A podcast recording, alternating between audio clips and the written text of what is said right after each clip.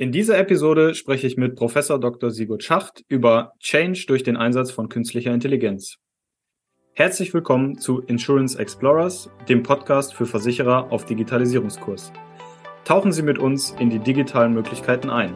Es erwarten Sie Tipps und Trends rund um IT, Prozesse und Change für agile Versicherungsunternehmen. Mein Name ist Lukas Puls. Ich bin Management Consultant bei Convista im Geschäftsbereich Versicherung verantwortlich für das Innovationsmanagement und betreue unsere KI-Entwicklung im Bereich Natural Language Processing. Mein heutiger Gast ist Professor Dr. Sigurd Schacht. Er ist Professor und Studiengangsleiter für angewandte künstliche Intelligenz und digitale Transformation an der Hochschule Ansbach.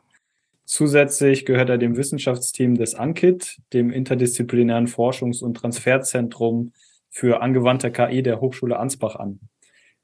Schön, dass Sie heute da sind. Ich freue mich sehr auf unseren Austausch. Ich freue mich auch bei Ihnen der Sendung sein zu dürfen. Hallo erstmal. Bei dem Thema KI und Change, da sind wir ja bei Ihnen genau richtig. Geben Sie uns gerne mal einen kurzen Einblick in Ihre Forschungsthemen und vielleicht auch die Arbeit am Ankit. Ja, sehr gerne. Ähm, also wir in Ansbach, wir ähm, sind dank der Hightech-Agenda jetzt ganz gut ausgestattet mit KI-Professoren und auch KI-Studiengängen. Ähm, das heißt, wir haben den Studiengang für angewandte KI und digitale Transformation. Ähm, und da kommt ja schon so ein bisschen auch das Thema mit rein, Change Management, Transformation. Ähm, in der Forschung selber beschäftigen wir uns mit Sprachmodellen. Gerade was man jetzt im Moment natürlich sehr stark hört, ChatGPT, was ja in aller Munde ist und ein wahnsinniger Hype darstellt. ich sage zwar immer, das ist ein Fluch und ein Segen auf der einen Seite und auf der anderen aber wir beschäftigen uns halt sehr stark mit diesen Modellen, insbesondere damit, wie man sie einsetzen kann, ähm, wie man sie ressourcenschonend hinbekommt, ähm, wie kann der Nutzen sein und dann natürlich ganz klar die Konsequenz daraus, was bedeutet es in der Unternehmenswelt, in der Gesellschaft, also das Change Management, was damit zusammenhängt. Ich glaube, so haben wir schon einen guten Einblick, mit wem wir es zu tun haben. wir wollen heute ja gerne Change durch KI aus zwei Blickwinkeln betrachten. Zum einen welcher Change ist notwendig, damit KI gelingt und auf der anderen Seite, wo und wie kann KI einen Change bewirken. Die Tragweite des Wortes äh, Change im Rahmen der Digitalisierung, insbesondere beim Einsatz von KI, ist meiner Meinung nach sehr groß und durch Aussagen wie KI-Projekte können Change Management einleiten und als Opener dienen oder KI-Projekte führen zu einer Prozessverbesserung und Standardisierung.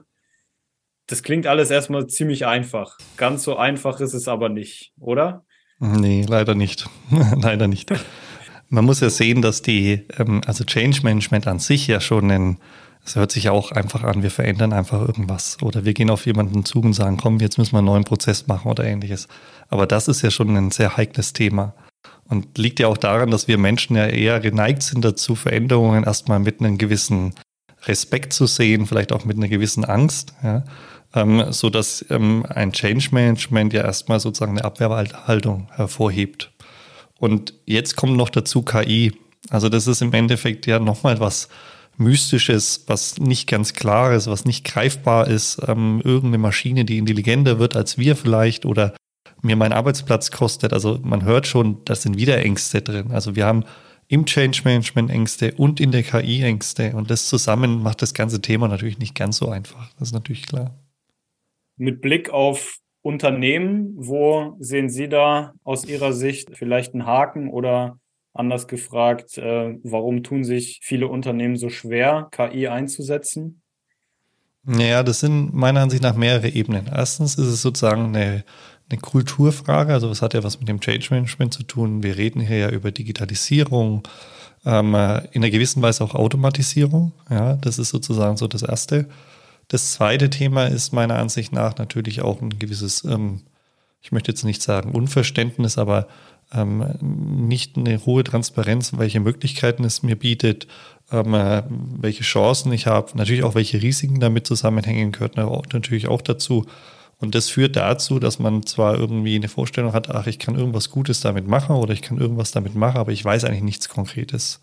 Und dann tue ich mich schwer, irgendwo einen Start zu finden, zu sagen, wo kann ich jetzt beginnen, was hilft es mir meinem Unternehmen, wo habe ich auch in einer gewissen Weise einen Quick Win, der mir einfach zeigt, ja, okay, ähm, das lohnt sich, dort auch hinzuschauen, es lohnt sich, den Weg einzuschlagen und in die Richtung zu gehen.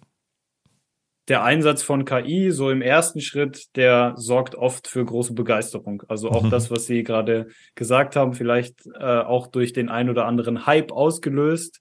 Ähm, dann kommt aber genau das so in Richtung fehlendes Vertrauen in die Erarbeitung eines vielleicht dann doch Use Case optimierten und damit individuellen Lösungswegs. Ist CrispDM ja nicht nur ein bewährtes Vorgehen im Data Mining, sondern auch beim Einsatz von KI. Genau. Wenn ich das aus unseren letzten Gesprächen richtig äh, mitgenommen habe, sind Sie genauso wie wir auch ein Verfechter von CrispDM. Ja, also man muss halt sagen, ähm, was wir so erleben, auch mit ChatGPT, ist ja, dass die ähm, Mitarbeiter und, und auch Entscheidungsträger ähm, Kontakt mit KI in einem gewissen Rahmen haben und sehen, was funktioniert. Also Spaß damit haben, um das so auszudrücken. Mal Texte generieren, mal Bilder generieren. Ähm, aber noch nicht so dieser ganz klassische Business Case, ja, zu sagen von wegen, okay, ich habe jetzt ein gewisses Problem und möchte aus dem Problem heraus ähm, ein Werkzeug verwenden, zum Beispiel die KI, um effizienter zu sein, um schneller zu sein, um kostengünstiger zu sein, um einen besseren Service zu bieten für meine Kunden oder ähnliches diesen Kontakt, der ist ja nicht da durch diese, ich nenne es jetzt mal Spielerei, auch wenn es jetzt ein bisschen despektierlich sich anhört, es soll aber nicht so gemeint sein, sondern eher, dass man halt eine lose Berührung mit KI hat. Ähm, was dann sozusagen passiert, ist sehr häufig, dass man sagt, ähm, ja, wir müssen das jetzt unbedingt bei uns im Unternehmen ausprobieren. Wir, wir haben das Gefühl, das hilft ähm, und da können wir was machen und da haben wir einen riesen Ertrag irgendwann, aber wir wissen noch nicht wo, wie, warum, ähm, wo wir ansetzen und so weiter. Und deswegen bin ich ein großer Verfechter von so Standardprozessen, ähm, ja, Abläufen. Und CRISP-DM ist in einer gewissen Weise halt so das Standardprozessmodell für Data Mining. Ja, heißt ja auch Cross Industries Standard ähm, ähm, Modell for Data Mining, ähm, das in ja, sechs Phasen aufgeteilt ist. Business Understanding, Data Understanding, Data Preparation, Modeling, Evaluation und Deployment. Und mir so einen gewissen Leitfaden an die Hand gibt, loslaufen zu können. Und ähm, das Hauptthema, da werden wir sicher im Gespräch noch tiefer drauf eingehen, ist für mich halt, wir rennen halt nicht mit der Technik los. Also normal ist es ja so, wenn wir irgendwas spannend finden, dann wollen wir es ausprobieren, dann wollen wir was sehen, dann wollen wir damit spielen und dann natürlich auch gern dem Nächsten zeigen, guck mal, was das Tolles kann, so auf die Art. Was wir aber in dem Prozessmodell machen ist, wir gehen zunächst mal los mit dem Frage, ja, was ist denn eigentlich der Use Case? Was ist eigentlich der Business Case? Was ist das Geschäft? Wo können wir es denn einsetzen? Was wollen wir damit erreichen? Also gerade diese, ich nenne es jetzt mal betriebswirtschaftliche Fragestellung, ja, das ist sozusagen der Beginn von diesem CRISP-DM-Modell, ähm, das mich erstmal einnordet. Ja. Das ist für mich sozusagen eigentlich so der, der wahnsinnige Mehrertrag ähm, an so ein Standardprozessmodell zu gehen, weil es mich einfach dazu zwingt, so den Weg gehen zu müssen. Da haben Sie schon einen guten Einblick oder einen kurzen Überblick über die einzelnen Phasen gegeben.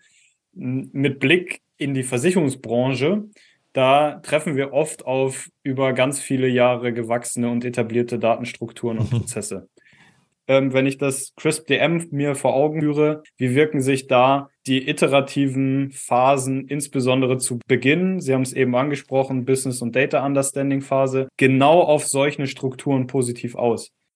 Also wenn man das so sieht, ist sozusagen mit dem Business Understanding, das ist ja nicht so, dass man da sagt, man hat jetzt ein Projektteam und das wird ganz dezidiert nur auf zwei, drei Personen ausgerichtet und die machen das dann, sondern im Business Understanding ist es ein sehr starker Dialog mit den Fachbereichen, mit den verschiedenen Abteilungen, die involviert sein könnten, die Ideen einbringen können. Das heißt also wirklich eine multidisziplinäre Betrachtung eigentlich der Fragestellung oder des, des Themengebietes. Ja. Das bedeutet zwangsläufig, dass wir natürlich einen hohen Austausch haben. Ähm, Silo-Denken wird abgebaut. Im Endeffekt auch ähm, äh, Chinese Walls, wie man es manchmal auch nennt, zwischen den Abteilungen ähm, werden plötzlich aufgebrochen und man sagt, ach, ihr macht das, ähm, ist ja interessant, das wussten wir ja gar nicht. Da können wir ja an der Stelle ja profitieren, wenn wir das auch mitnützen oder andersrum, wie ihr habt die Informationen, die müssen wir uns immer mühsam erfragen aus dem und dem Thema, ja, können wir das nicht gleich haben. Also dadurch entsteht sozusagen ein Dialog auch im Unternehmen, das dazu führt, dass eigentlich schon allein diese Phase zu einem Change beiführt, also zu einem besseren Verständnis des Umfeldes, zu einem besseren Verständnis der Abläufe, auch zu der Identifikation von Lücken, also so dem Motto, ah ja, okay, merken wir, ähm, Gerade wenn man dann jetzt mal einen Schritt weiter geht in dem CRISP-DM-Modell, ähm, wenn man dann im Data Understanding ist, zunächst versucht man zu verstehen, was ist das Ziel, was wollen wir erreichen, was ist die Fragestellung Und dann sucht man ja dezidiert für diese Fragestellung auch die passenden Daten und analysiert die Daten und analysiert sozusagen die Daten erstmal völlig, ich nenne es jetzt mal neutral auf die Fragestellung hin. Also können wir mit diesen Daten, die wir haben, die Frage beantworten, ja oder nein? Und da merkt man natürlich auch relativ schnell, oh, da finden Lücken, ähm, da haben wir vielleicht einen Datensatz, der nicht qualitativ genug ist, ähm, was dann wiederum die Frage aufwirft ähm, im, im, im Prozess, in den Abläufen, liegt es vielleicht an unseren Strukturen, an den Prozessen, an den Daten, die wir vielleicht eingeben oder die wir vielleicht erst später im Prozess eingeben, so dass wir da eigentlich schon auch wieder eine Rückschleife haben und da, äh, Sie haben es ja gesagt, eine Iteration zwangsläufig stattfindet, dass wir dann wieder zurückspringen und sagen, ins Business Understanding können wir nicht auch die Prozesse anpassen, dass die Daten besser sind und so weiter. Ja. Nicht ganz überraschend, dass so ein Change nicht ohne Kommunikation stattfinden kann. und das fördert ja ziemlich sicher auch den, den Austausch und, wie Sie gesagt haben, das Verständnis in einem Unternehmen. Nicht nur das Verständnis, was passiert in den Prozessen vor und hinter mir. Was meiner Meinung nach ganz wichtig ist, dass man, man nicht nur das Management abholen muss, die ja da auch ein Stück weit natürlich ihr, ihre Zustimmung für einen Einsatz von äh, derartigen Technologien geben müssen, aber ganz besonders natürlich auch ein Verständnis von den Mitarbeitern und Mitarbeiterinnen, weil es entstehen ja in, innerhalb von solchen Prozessen oft auch Missverständnisse, gerade im Vorfeld durch Hypes wie ChatGPT. ja, absolut, absolut. Und ähm, Sie haben das richtig gesagt. Es geht hier nicht um die Abholen der, von einzelnen Gruppen im Unternehmen oder ähm, von einzelnen Abteilungen oder Personen, sondern es ist wirklich in dem Moment, wo ich mich mit solchen Themen wie KI ähm, äh, oder auch der Digitalisierung, ist ja auch nicht anders, ähm, beschäftige, dann bedeutet es zwangsläufig, dass eigentlich das gesamte Unternehmen betrachtet werden muss ähm, und die Akzeptanz ähm, ja, hergestellt werden muss. Das heißt, von der Führungsspitze bis runter zum kleinsten Mitarbeiter ähm, und Mitarbeiterin, das ist extrem wichtig, dass da die Partizipation da ist, dass die Akzeptanz da ist und in meinen Augen auch das Verständnis. Und äh, ich muss ganz ehrlich sagen, ich habe da echt schon ähm, ein paar schöne Unternehmen gesehen, ähm, die sich da überlegt haben, bevor sie sozusagen dann anfangen mit intensiven KI-Projekten oder Digitalisierungsprojekten, ähm, schicken sie sozusagen jeden Mitarbeiter immer einmal im Jahr für zwei, drei Tage auf einen Hackathon. Und es ist völlig egal, auf welche Führungsebene, ob man jetzt Geschäftsführer ist oder Abteilungsleiter oder Mitarbeiter, ähm, und kombiniert die einfach wirr und sagt, so, jetzt arbeitet mal an einer Idee. Und wirklich nicht nur sozusagen konzeptionell, sondern dann mussten dann auch die Geschäftsführer hergehen und, und dann auch an der Entwicklung mitarbeiten und so weiter, wo natürlich dann auch die Kompetenz ähm, in der Ebene, in der, ich sag mal, ganz kleinen Tätigkeit-Ebene, in der fachlichen Ebene, ähm, nicht mehr so in dem Sinne da sind, dass sie zum Beispiel eine Programmierung vornehmen können oder ähnliches. Ja. Aber trotzdem hat man sich in den ein oder anderen Unternehmen diesen Weg ausgewählt, weil einfach ein besseres Verständnis stattfindet. Ja, weil man einfach dadurch versteht, was läuft im Hintergrund, was bedeutet das, welche Möglichkeiten haben wir, wie findet die Kommunikation auf jeder Ebene des Unternehmens untereinander statt. Ja. Und das führt natürlich dann auch dazu, dass dann eine hohe Akzeptanz da ist, dass auch die Erwartungen, die an so eine ähm, ja, KI gestellt werden, ich nenne es jetzt mal nicht relativiert, aber ähm, auf ein gesundes Maß gehoben werden ja, oder gesenkt werden, je nachdem. Ja. Weil wir auch schon die Erfahrung gemacht haben, dass in vielen Unternehmen man halt heißt, jetzt machen wir KI und wir müssen unbedingt KI machen und nur damit KI draufsteht, ähm, weil wir jetzt modern sein wollen, weil wir jetzt hier Ertrag haben wollen. Aber eigentlich will man sich nicht damit beschäftigen. Ja, ja und das Beschäftigen ist, äh, ist eine der wichtigsten Aufgaben. Richtig. Auch, wir hatten vorhin von Missverständnissen gesprochen. Ich glaube, man kann das auch so ein bisschen mit Ängsten vielleicht äh, in Verbindung bringen und gerade wenn sich ein Mitarbeiter seinen eigenen Arbeitsplatz vielleicht in Gefahr sieht, äh, das hört man ja auch immer mal wieder, KI äh, nimmt die Arbeitsplätze langfristig weg, ist vielleicht auch fehleranfällig oder solche Aussagen wie, man weiß eigentlich gar nicht, wo die Ergebnisse einer KI herkommen, wie die zustande kommen, wir können es gar nicht überprüfen. Da hilft auch so ein Vorgehensmodell wie CRISP-DM natürlich, um da diese Ängste zu nehmen. Ja, Verständnis schaffen, Transparenz schaffen, Mitarbeiter sozusagen auch, ähm, man sagt ja im Change Management in einer gewissen Weise unfreeze, also dass die Akzeptanz für eine Veränderung da ist, schafft so ein Modell, ja, äh, Qualitätsthemen auf den Tisch legen, wahrnehmen, was dann auch wieder zu dem eigenen Wunsch der Veränderung führt und was zwangsläufig, und das ist so auch ähm, aus unseren Forschungsthemen und auch aus den Projekten, die wir mit den Unternehmen zusammen machen, die Erfahrung, die Angst, dass dann ein Arbeitsplatz ähm, verloren geht oder von der KI wegrationalisiert wird, die schwindet ziemlich schnell in dem Moment, wenn man halt in so einen Prozess einsteigt und sich wirklich äh, offen damit austauscht, auch die Ängste wahrnimmt, ähm, in einer gewissen Weise auch die Kultur im Unternehmen damit leicht anpasst, weil dadurch ändert sich sozusagen eine Kultureinstellung. Wir hatten Unternehmen gehabt, die völlig ähm, restriktiv mit ihren Informationen umgegangen sind und richtige, ich sag mal, ja, ähm, Abschottungen gemacht haben, die dann nach ein, zwei solchen Projekten dann total offen im Unternehmen übergegangen sind. Natürlich unter der Berücksichtigung aller regulatorischen Aspekte, das ist natürlich klar aber so, dass es halt nicht mehr so mein Datenschatz, ähm, ich gebe es nicht weiter, so auf die Art, weil ich könnte ja damit ein Wissen weitergeben, wo dann ein anderer besser wird oder ich vielleicht schlechter dargestellt werde. Das sind ja auch Ängste, die dann da sind. Und das ähm, hilft halt wirklich, wenn man solche Projekte in der Art macht, dass man sozusagen diese, diese Knackpunkte abbaut. Deswegen vielleicht noch ein Satz noch dazu. Ähm, für mich ist es oft so, dass zwar KI sozusagen der Enabler ist, auch das zum Reinkommen ist, aber wir erleben es sehr häufig, dass im Endeffekt man mit der ersten Idee eine KI aufsetzen, eigentlich sozusagen ein Change-Projekt durchführt und dann erst in einem zweiten Projekt die KI stattfindet. Ja, also so, dass eigentlich dieses ganze Verfahren, dieses Vorgehen, dieses Eruieren eigentlich zunächst mal dazu führt, dass man die Firma erstmal enabled. Ja, das sind absolut auch genau die, die Berührungspunkte, die wir in den Projekten haben oder das, was wir eben mitbekommen. Werfen wir den Blick auf dem CRISP-DM-Modell einmal weiter ähm, von der Business- und Data Understanding-Phase, den Iterationszyklen, zu den Iterationen in den Phasen Data Preparation und Modeling. Beim Modeling kommen wir über die Sprachmodelle nicht hinaus. Ähm, wir hatten bei unserem letzten Besuch im Anket ja schon ausführlich über, äh, ja, ich nenne es mal unser Lieblingsthema GPT, ChatGPT gesprochen. Ja. Und wird gerade total gehypt, hatten wir vorhin auch schon gesagt. Ähm, Sprachmodelle sind aber nicht neu. GPT ist auch nicht neu, die Grundlage von ChatGPT. Ähm, warum wird es aus Ihrer Sicht gerade so gehypt und ähm, was steckt ein Stück weit so dahinter?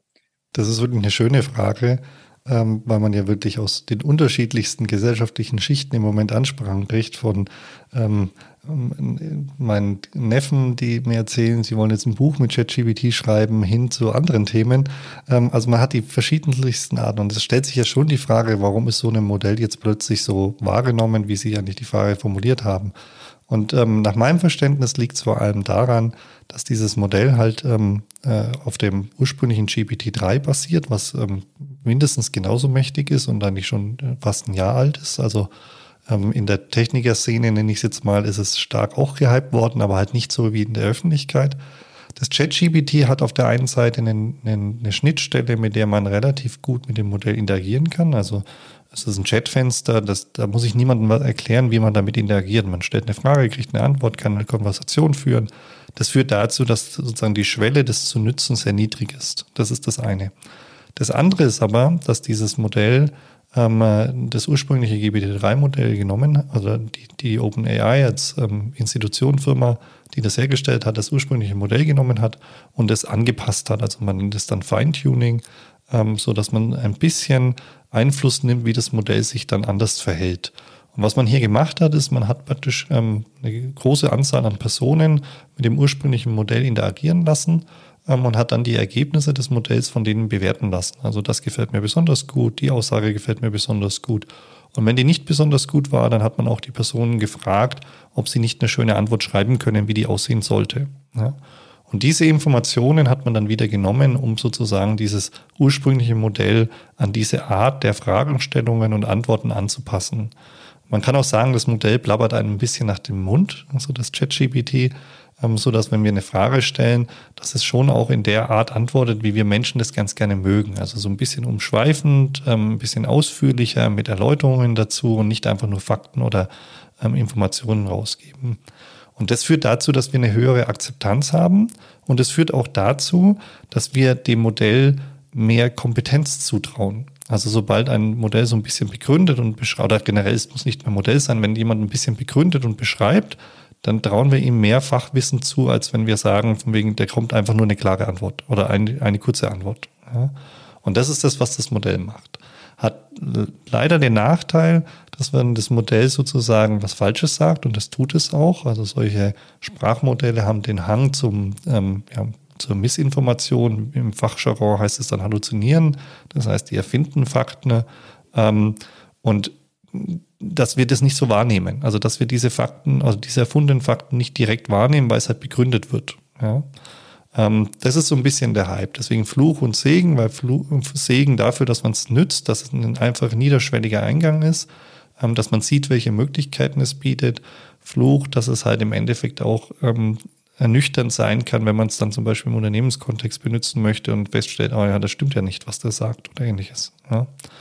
Und das ist halt sozusagen auch noch die, die Wahrnehmung, die vielleicht in der Öffentlichkeit nicht ganz so gespielt wird, ist, dass man halt an diesen Themen noch arbeiten muss. Also wir sind sozusagen mit der Forschung zwar nah dran, aber noch nicht so weit, dass immer perfekte Fakten sozusagen rauskommen, in eingebettet in toller Sprache ähm, und in einem tollen Umgang. Und das steckt halt noch ein bisschen Arbeit dran. Das ist, äh, das ist ganz spannend, wenn man da von der Größe eines Sprachmodells spricht. ähm, Sie hatten gesagt, äh, eines Ihrer ja, Forschungsfelder ist auch Sprachmodelle für Unternehmen ja anwendbar zu machen. Welche Rolle spielt die Größe eines Sprachmodells für ein Unternehmen, wenn es so etwas einsetzen will? Und was bedeutet das überhaupt? Man spricht immer von großen Modellen, aber so der, so richtig gut vorstellbar ist es im ersten Moment nicht. Also man redet dann immer von den sogenannten Parametern. Das sind also die, an, die gelernten Anpassungsmöglichkeiten, die so ein Modell hat. Das sind dann ähm, hier, hier beim GPT-3 sind es 175 Milliarden mögliche Parameter. Ähm, auch das kann man sich schwer vorstellen. Ich mache das immer ganz gern. Ähm, der Betrieb von so einem Modell, so dass man es in der Geschwindigkeit betreiben kann, wie jetzt ähm, OpenAI das macht, kann man ungefähr rechnen, dass man zwischen 2.000 und 4.000 Grafikkarten braucht. Beim Stückpreis von zwischen 15.000 und 20.000 Euro von solchen Karten kann man sich ungefähr vorstellen, was so ein Betrieb und auch so ein Trainieren von so einem Modell kostet. Also es ist utopisch, dass man das in einem Mittelständler für sich eigen oder auch in einem größeren Unternehmen für sich eigenständig nutzen kann. Das heißt, diese Modelle werden in der Regel immer über ähm, sogenannte ähm, APIs, also Programmschnittstellen zur Verfügung gestellt. Schicke eine Anfrage in die Cloud, wenn man sich das so vorstellen möchte, oder so ist es auch, und kriege eine Antwort zurück. Ja. Und jetzt hört man schon so ein bisschen die Brisanz, also einerseits die Größe natürlich, ähm, so dass eigentlich so eine Investition, das kann ich ja nicht einfach tätigen und sagen, ich probiere mal aus. Ja, also das ist einfach zu viel. Und auf der anderen Seite habe ich aber das Problem, in, gerade aus dem europäischen Raum heraus, dass ich nicht meine Unternehmensdaten oder meine Kundendaten einfach irgendwo hinschicken möchte. Ja, auch wenn ich vielleicht eine, eine Regelung habe oder was auch immer, Safe Harbor Verfahren oder was auch immer möglich wäre. Es ist einfach nochmal eine zusätzliche Hürde. Und deswegen ist eigentlich ein ganz großer Forschungsbereich auch von uns und auch, aber auch von vielen anderen hinzu überlegen, wie kriegt man diese Modelle kleiner? Also man spricht dann auch von Destillieren, also dass sie einfach viel, viel, viel kleiner sind, so dass sie in einem normalen Unternehmensumfeld betrieben werden können. Weil es ist schon so, dass die Masse dieser Parameter und der Größe für viele Fragen nicht zwingend notwendig sind. Aber zum Trainieren und zum Lernen brauchen wir sie in einem gewissen Rahmen, weil einfach unsere Sprache sehr komplex ist und man, man muss sich auch überlegen, wie diese Modelle lernen. Sie lernen ja nicht, indem wir sagen, so jetzt bringen wir ihm mal bei, was ist ein Genitiv, was ist ein Akkusativ und so weiter. So, so ist es ja nicht, sondern die lernen faktisch, wenn man es genau nimmt, so ein bisschen wie wir auch als Kind, ja, so nach dem Motto, man hört im Umfeld die ganze Sprache und irgendwann fängt das Kind an ein Wort zu sagen, das ist dann falsch, dann wird es vielleicht mal korrigiert ähm, ne, oder man hört einfach noch mehr zu und irgendwann kommen dann bessere Sätze raus und irgendwann kann man die Sprache. Und so ähnlich ist es hier auch. Also man nimmt im Endeffekt ganz, ganz viele Texte und ersetzt sozusagen einzelne Stellen, also macht Lücken in den Text ein. Man nennt es dann Masked Language Modeling, also dass man einfach Wörter rauslöscht und gibt die dem Modell und sagt, füll die wieder auf. Also finde raus, welches Wort dorthin gehört. Und das macht man mit, mit Millionen von Texten ähm, und dadurch lernt dann das Modell den Kontext, wann ein Wort in welchem Kontext zu verwenden ist, wie man gute Sätze schreibt. Also es ist eigentlich nur eine Wahrscheinlichkeit, die berechnet wird oder die ermittelt wird, wie die Sprache ähm, verwendet wird. Und am Ende ist es eine Generierung von Wörtern Schritt für Schritt. Ja. dass die halt so mächtig sind, das ist halt das Interessante dran. Also das hat man eigentlich am Anfang auch nicht gedacht, weil es ist ursprünglich in den vor x Jahren eigentlich eher die Überlegung gewesen, dass man einfach die Sprache modelliert hat, aber dass dann auch viele Dinge funktionieren wie ähm, Fragen beantworten, ähm, Entscheidungsfindungen mit unterstützt werden können, Klassifikationen vorgenommen werden können. Das hat man erst so nach und nach dann herausgefunden, dass das auch möglich ist mit solchen Modellen. Wenn man das ein Stück weit weiterdenkt, wir sind ja im Versicherungskontext äh, unterwegs, Versicherungsvokabular hat genauso wie Medizin, Jura ganz viele Besonderheiten.